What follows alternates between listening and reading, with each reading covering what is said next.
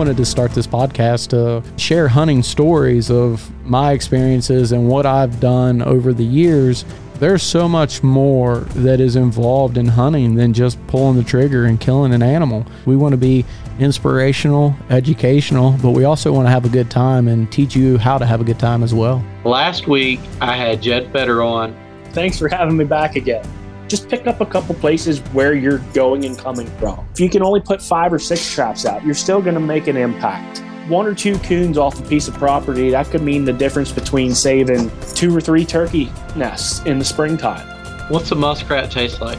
It has its own flavor. It's a it's a dark red meat. If you could take and mix bear and beef, I would almost compare that to muskrat. So I got an idea. But we need to do something in the off season where we take animals that are on the less desirable list and we'll throw a bunch of stuff on the smoker. This is a great idea. We'll obviously bring our better halves into this because making plans that involve them without their knowledge doesn't go over well. and normally backfires. Welcome to Hunting Day with Stephen Robbins. Now for your host, Stephen Robbins. All right, guys and gals, Welcome back to another episode of Hunting Day. Last week, I had Jed Fetter on, and we talked about flintlock hunting with a custom 54 caliber flintlock muzzleloader that he and his dad built, and he was able to take it out during the Pennsylvania early muzzleloader season, and he took a, a, a really nice doe with it. But we also talked about Daniel, his seven year old son, and all the life lessons that he is learning along the way. And I'm really, I, I say this, I am very proud of Jed and that, and for a lot of reasons, but what he's teaching Daniel is amazing. And actually, I think at times what Daniel is teaching Jed is amazing because I know that goes both ways in my household. I like to think I teach my kids, but at the same time, they teach me probably just as much. And uh, that's just part of being a human, learning and growing every day. And it doesn't matter who's teaching you, there's someone that can always teach you something. And so Jed is just, he's killing it. He's teaching Daniel, he's taking him hunting. Daniel killed his first deer with a bow this year. He missed his uh, a, a buck. I, I think it was his first miss ever with a bow. And so that's part of the life lessons that we get to learn as hunters is it's no guarantee. As much as we like to think we're the best and we're the greatest at what we're doing, there's there's always that one limb that will humble you. And uh am I right, Jed? Yeah, oh, you're definitely right. Thanks for having me back again. Yeah, absolutely, man. So I, I really appreciate you all the times that you've been on here. This will be your fourth episode of being on the show. You were on episode 11, episode 12, episode 29. this one's 30. And so it's just, it's really cool to look back and see from episode one till now. And I've had so many great guests, and I, I'm my plan is to have as many of y'all back as as as many as many times as y'all want to come because I know that you're adding value to to the people who are listening. And I get so many people that are like, man, that trapping two part series, I learned so much. And so many people said about when you took your dog, they're like, their head blew. Like that just, just blew their mind, right? That no one thought about that. One of those simple little things. It's just, it, that's the fun thing about what we do. It's the little things that can make such a big difference. And it doesn't matter if it's trapping or deer hunting pheasant hunting, just little tiny tricks of the trade can mean night and day differences. So, speaking of pheasants, I killed a pheasant with my blowgun. All right. It was he wasn't flying, but he made the mistake of thinking that I was an innocent log sitting at the base of a tree. And he made it within eight yards of me. I'm going to say give or take eight yards. He could have been seven. He could have been nine. I didn't range him. I just um, stuck a, a blow dart right through his neck, and uh, the rest, as they say, is history. But it's just I wasn't going to bring that up because I was kind of saving it for for maybe like a blowgun series or whatever. But when you said pheasant, I'm like, man, I gotta tell him, right? Oh, hey, what any better time? yeah.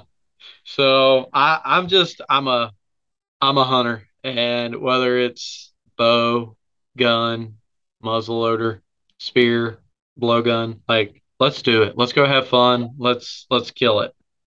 As long as I'm in the woods with a weapon in my hand, I am happy, and there's no better place to be. I think we need to call uh, Tim Wells out to uh, try flintlock hunting, and if So- he does that, I'll pick a spear up. Ooh, all right. I'm gonna send it to Tim and say you've been called out. Um, Absolutely. So, in the trapping world, right, you gave us a very high level, like 30,000 foot view in episode one. Episode two, you got more down in the weeds and why you do what you do, how you do it, what your thought process is. Um, this episode, I'm going to leave like the floor is yours, but I do some things I do want to touch on is like kind of what your plans are for this year, what you've done to prepare for this year. And since the last episode, is there anything that you thought about that you're like, man, I should have said this, or, you know, or maybe you didn't, maybe you covered it all. Uh, so I'm to leave the, the floor is yours, man. I'm to leave this, uh, and you take it from there. All right, sounds good. So uh, for this year, my trapping is going to be slim due to uh, the rise in fuel cost. Um, trapping is a passion of mine. I love it, but I had to make a choice between doing something I love or feeding my family. And uh, to be running 100 150 dollars worth of diesel fuel through my truck in a day, just can't afford to do it. So uh, I do plan on running a few traps on places that I trap to and from work, um, which is that is a great way for any blue collar, hardworking person who wants to trap but doesn't have the time or money to do it. Just pick up a couple places where you're going and coming from. You know, you don't have to put dozens and dozens of traps out. You know, if you can only put five or six traps out, you're still going to make an impact. One or two coons off a piece of property, that could mean the difference between saving, you know, two or three turkey nests in the springtime. Um, you know, catching one or two coyotes could mean saving five or six deer fawns. You know, so it doesn't matter the amount that you're doing; it matters just to do it. Um, and it do, I don't doesn't matter what you're pursuing. You could be pursuing your predators, your foxes, your coyotes, and your raccoons, or you could be helping a farmer out by trapping the muskrats out of his pond. Say you got a pond on your way to work that has muskrats in it, pull them out. You know, he's going to thank you. He's not going to have a pond that drains because they've burrowed holes the whole way through it. So, or it could be, you know, a farmer who has a beaver problem in a pasture. Go pull the beavers out so they don't flood his pasture. You know, it's it's it's one of those things where we do it to help each other, and it can still be a passion, even if you're not able to be running a hundred some traps a day. So I chose to be more of a deer hunter this year. It's going to put um, food in my freezer. It's going to feed my family all next year. So, and uh, I, I don't really eat many of the animals I trap. So I will eat the muskrats and beaver, but other than that, you know, I, I haven't brought myself to eat fox or coyote or raccoon yet. Just I'm not that hungry quite yet. So, what's a muskrat taste like? A muskrat, um, it has its own flavor. It's a it's a dark red meat. Um, it almost reminds me of bear and beef. If you could take and mix bear and beef, I would almost compare that to muskrat. It still has that gaminess of bear, but it has that sweetness that beef does. Um, beaver, on the other hand, I, one of my favorite things to eat. I would eat that over a T-bone steak any day of the week. It is that good. It is just a sweet, tender meat. Really? Yes. So, this is news to me. So, you would take beaver over like a juicy porterhouse. every day of the week. The uh the back straps out of a beaver. Now they're not much bigger than a 50 cent piece. Is you know, not a big animal.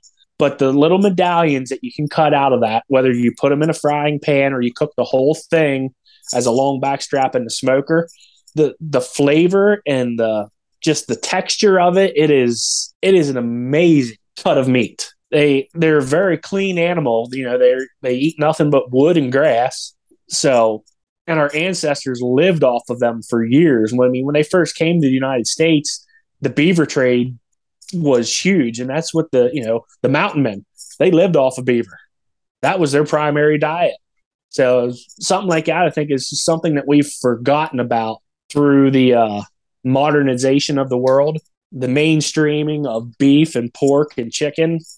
So this is this is news to me. All right, so muskrat and beaver, but you would take beaver over uh, like prime rib any day. So all right, I like it.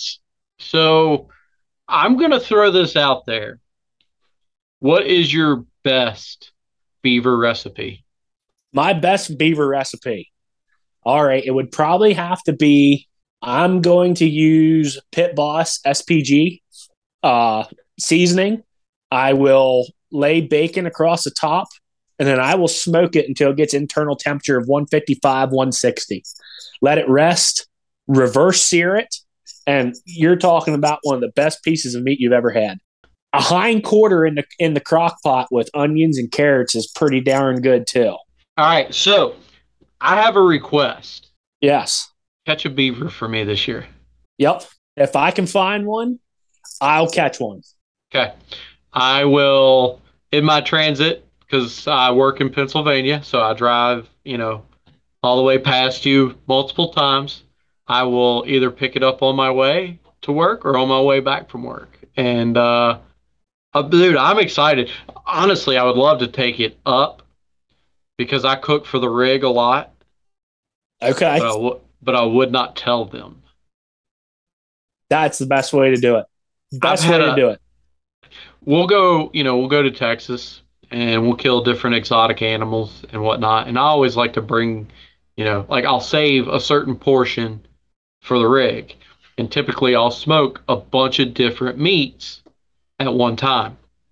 And it's anybody's guess as to what they are. Now, like the elk ribs, that was a no brainer, right? I mean, they're huge.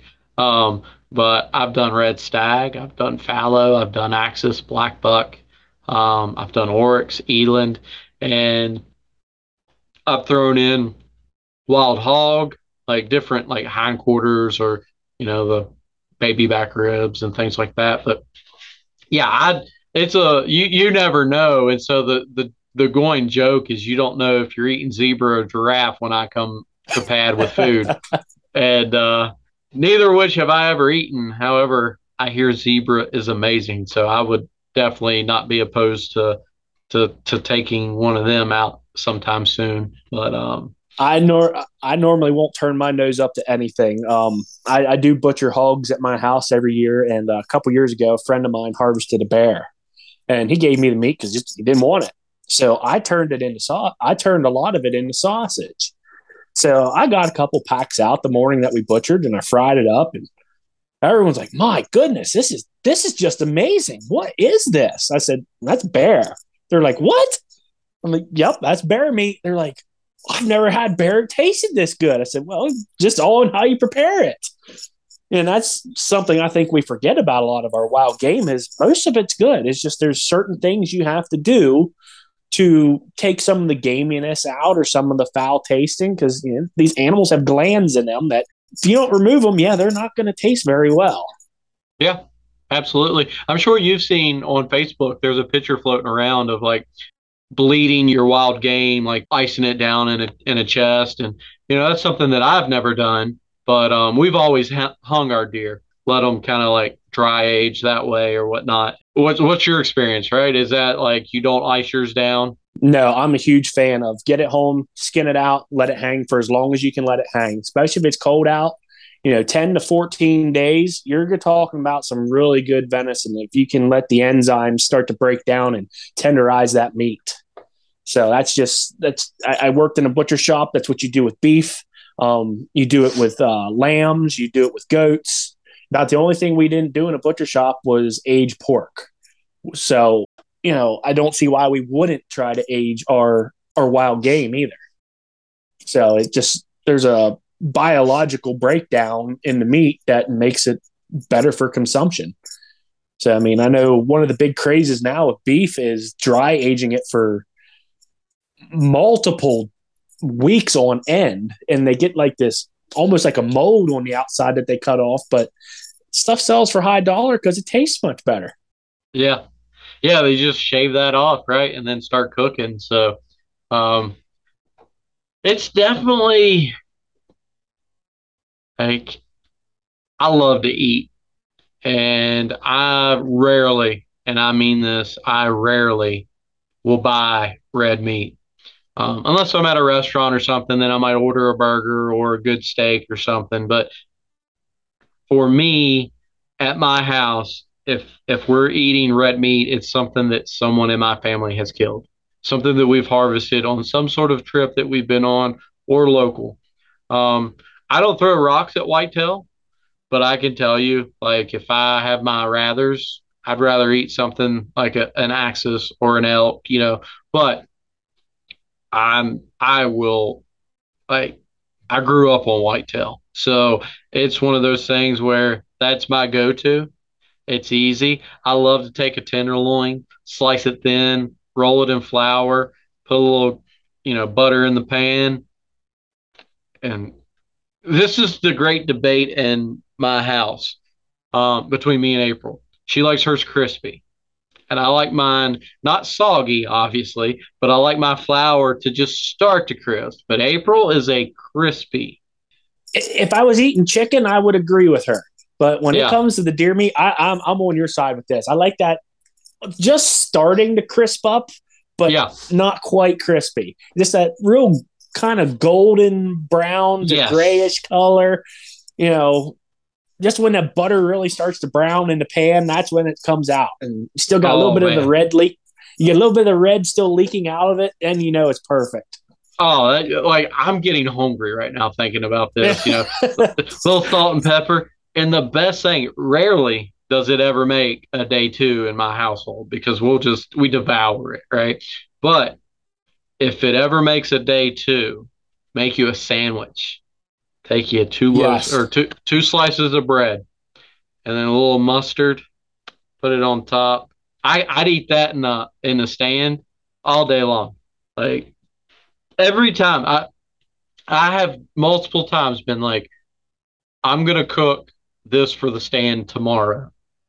And it never makes it to the stand because I just I'm a I'm a I'm a deer tenderloin like monster. I love it. I love it. But you've opened my eyes, man, because I never even thought about eating a muskrat or even a beaver. Like that's I don't know why. I don't know. Maybe it's just, you know, you you, you look at fur bearer and you just think fur, right? Yes. You don't look at it as a, you know, not necessarily a delicacy, but as a, you know, a, a tangible protein source. And so now I'm I'm I'm 100% I'm going to hold you to the fact that you're going to catch a beaver this year. Actually, I'm rooting for you to catch a beaver this year. and like, I don't want to take the only beaver you trap this year, but if we split some, like I just want to try it, man. I just I'm, I have no no problem sharing anything that I catch. So because I one one of these days I am going to get brave enough. I'm going to try raccoon. I'm going to try a fox. I'm going to try coyote. One of these days, I just don't know quite when yet. So, and I know I've I've read several books where they talk about possum, and possum is just an amazing meal to eat. And uh, I just can't. I, have skinned them out. I've seen the grease and the gristle that comes off of them, and I just, I just don't feel like I've hit that low spot yet to where I have to try it. Man, they look like a big rat. That's what they look like. That's what they look like to me. So I got an idea. I've never done like a live podcast. However, I feel like we need to get together off season, right? That way, because like right now it's tough with like all of my guests are hunters and it's hunting season. The only thing that's really helped me is um, daylight saving, and I hate that by the way. Who wants to see it get dark at five thirty? But that's neither here uh, nor there. I'm um, all for just doing away with it all. Just yeah. let it stay the way it is. Yeah. But we need to do something in the off season where we take animals that are on the less desirable list, right? Where we save them, you know, as whether you kill a coyote during uh, deer season or you know out predator hunting, um, or if I kill a fox or something, you know, Um, let's uh let's take animals. We'll skin them out. We'll we'll prep them properly, but freeze them. And in the off season, we'll have y'all down. Y'all come down to the house, right? And we'll throw a bunch of stuff on the smoker, or we'll even come up to Pennsylvania. It don't matter, right? And then afterwards, like once they're done, we'll we'll turn the mics on and we'll sit around and we'll talk about what we're eating and what we think about it. Oh, that sounds like a great idea. We'll just do like back straps and hind quarters, you know, to make it easy for the freezer space. Yeah. Th- This is a great idea. So I'll, I'll face my fears with somebody. Yeah, I mean, and it's gonna be one of those things where maybe like our wives know what we're eating, but we don't. That would work very well. That way, like mentally, we're not like we're already predetermining a taste. We just try it, and maybe even let them throw in some like whitetail, you know, to throw our throw us off or something. You know, uh, I'm on to something here. You bring your family down, like the kids can go play and have fun, and like we're gonna cook some stuff, and we're gonna have what I think is gonna be a really good time. I think there's gonna be food that we're gonna be like pleasantly surprised. Now the real trick will be getting my wife to try it because I don't think my wife will try any of it. So there might have to be some chicken nuggets or on the side there too. She can eat at the kids' table. So I'm gonna say Ava or April, well even Ava. I'm gonna say wouldn't try it. They're just gonna have to be the ones that have the like the the index card of what it is, and they're gonna laugh at us. I'm pr- I'm pretty sure they're gonna laugh at us. But I guarantee you, Daniel will be game the whole time to do it. So this that boy, he wants the heart, he wants the liver, he wants everything out of his animals that is edible. He even out of his turkey, he wanted the gizzard, and I. That's another part I have instilled in him that you know what he's using every possible bit that he can use out of those animals. So uh, just another thing from last episode to recap one here. Just I'm so proud of that boy for how he is he goes above and beyond what is expected. That's amazing, man. And again, that's you. That is the way that y'all raise him. Now, granted, I think some of that's like an internal, you know, that's what God has instilled in him and what God has called him to do. But you're you're molding that, you're you're parenting that in the right direction. And I've said it before. I'm proud of you. And I, I just I love it. And I'm I am starving now, by the way. And so I'm really looking forward to we gotta put a date on this. Like maybe during turkey season. Oh, Come- y'all come down to Virginia, we'll do some turkey hunting. and that is on Daniel's bucket list. He says, "Dad, we're going to Virginia next year to turkey hunt because it comes in before Pennsylvania season." So he told me turkey hunting is his sport next year. He doesn't want to play baseball. He wants to turkey hunt. So I'm thinking middle of April, first of April, sometime. Yeah, I wanna say our youth season is normally the first weekend in April or the second weekend in April. And we can get him, you know, I can't guarantee anything, right? But we can we can put y'all in some really good spots. And uh, we can do some public land hunting. We can do I've got a, a couple connections on private land. Not big tracks, but some stuff that we can see what happens, right? And uh yeah, I say we do that because you can only hunt till lunchtime anyway. So Yep. All afternoon to cook. yeah, let's do it. And then y'all just stay the night there, and uh, we'll hang out. And dude, I, I'm looking forward to it. So I'm gonna. We need to look at the schedule, at the calendar for U season Virginia if it lines up. And uh, typically it's like a week before U season Pennsylvania. That'll be perfect. It won't interfere with y'all being able to hunt up there. We'll we'll obviously bring our better halves into this because if you're like me, um, making plans that involve them without their knowledge doesn't go over well. and normally backfires. Yeah. So I'll get with April and uh, you get with your wife on your end. I know my kids are going to love it. They're going to love spending time with your kids. And uh, we'll have everybody over and it, it's just going to be fun. Uh, I'm looking forward to it. We'll even throw some cameras up, right? And I tell you what, like, All right. let's uh let's let's not limit this to just us, right? If you got somebody's like with Keystone, maybe bring them down, and I'll I'll even I'll give old Ted Nestor a call because Ted Ted likes to eat, and it's a good thing we got a podcast because, well, I I shouldn't say that that wasn't nice, but Ted has everybody knows Ted's on the Pursuit channel, so he get he has cameras following him around, but Ted likes to eat and I got a lot of funny stories about Ted and eating and restaurants. And I used to embarrass him so much um, to the point where he quit going to restaurants with me. but those are some stories of me in my younger years, less mature, completely inappropriate for for uh, podcast listeners, and uh, glad that part of my life is behind me.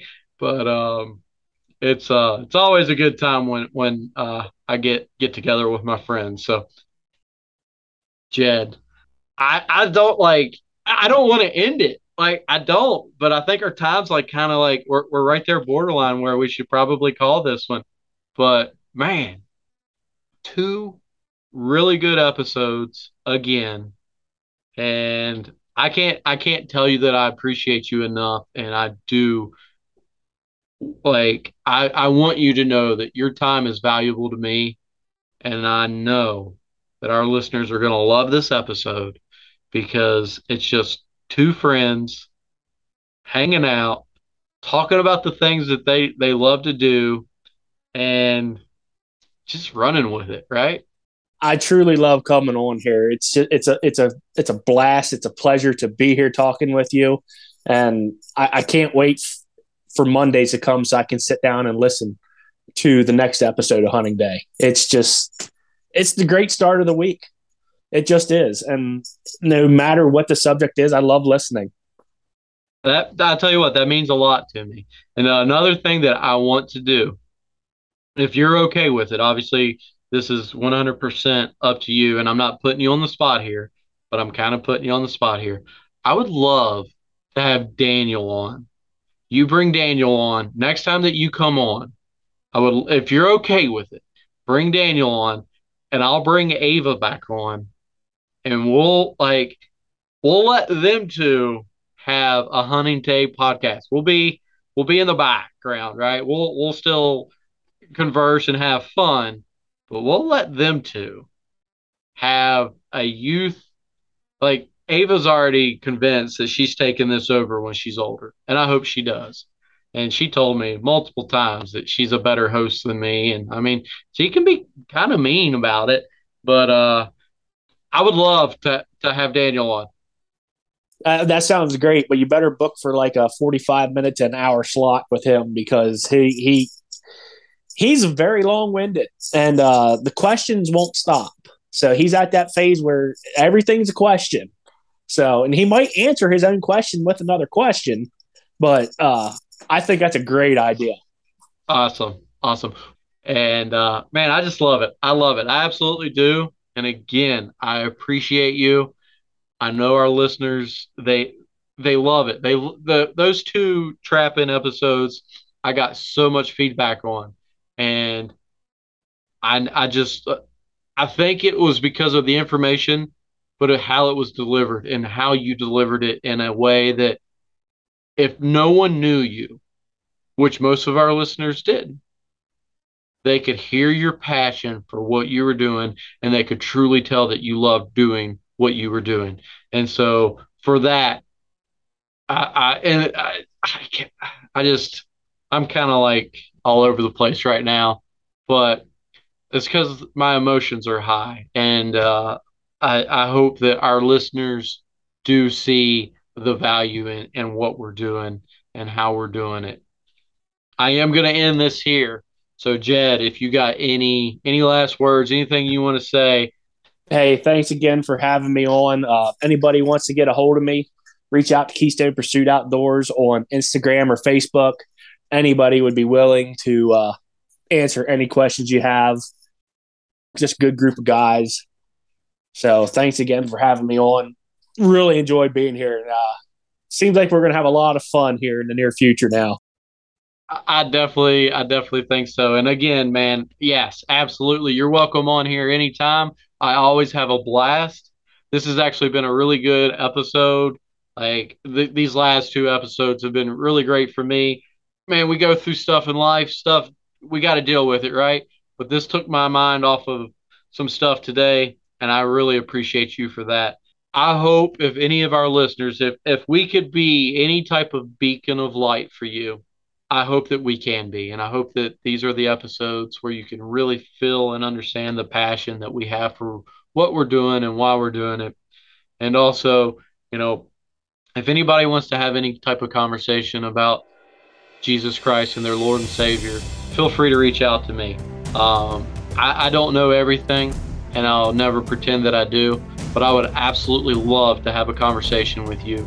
And uh, I think that it's something that God has put on my heart that He's calling me to do, and uh, for that, I am uh, I am blessed by Him. And uh, that being said, I am finally going to end this because I keep saying we're, we're done, but I mean this with all of my being.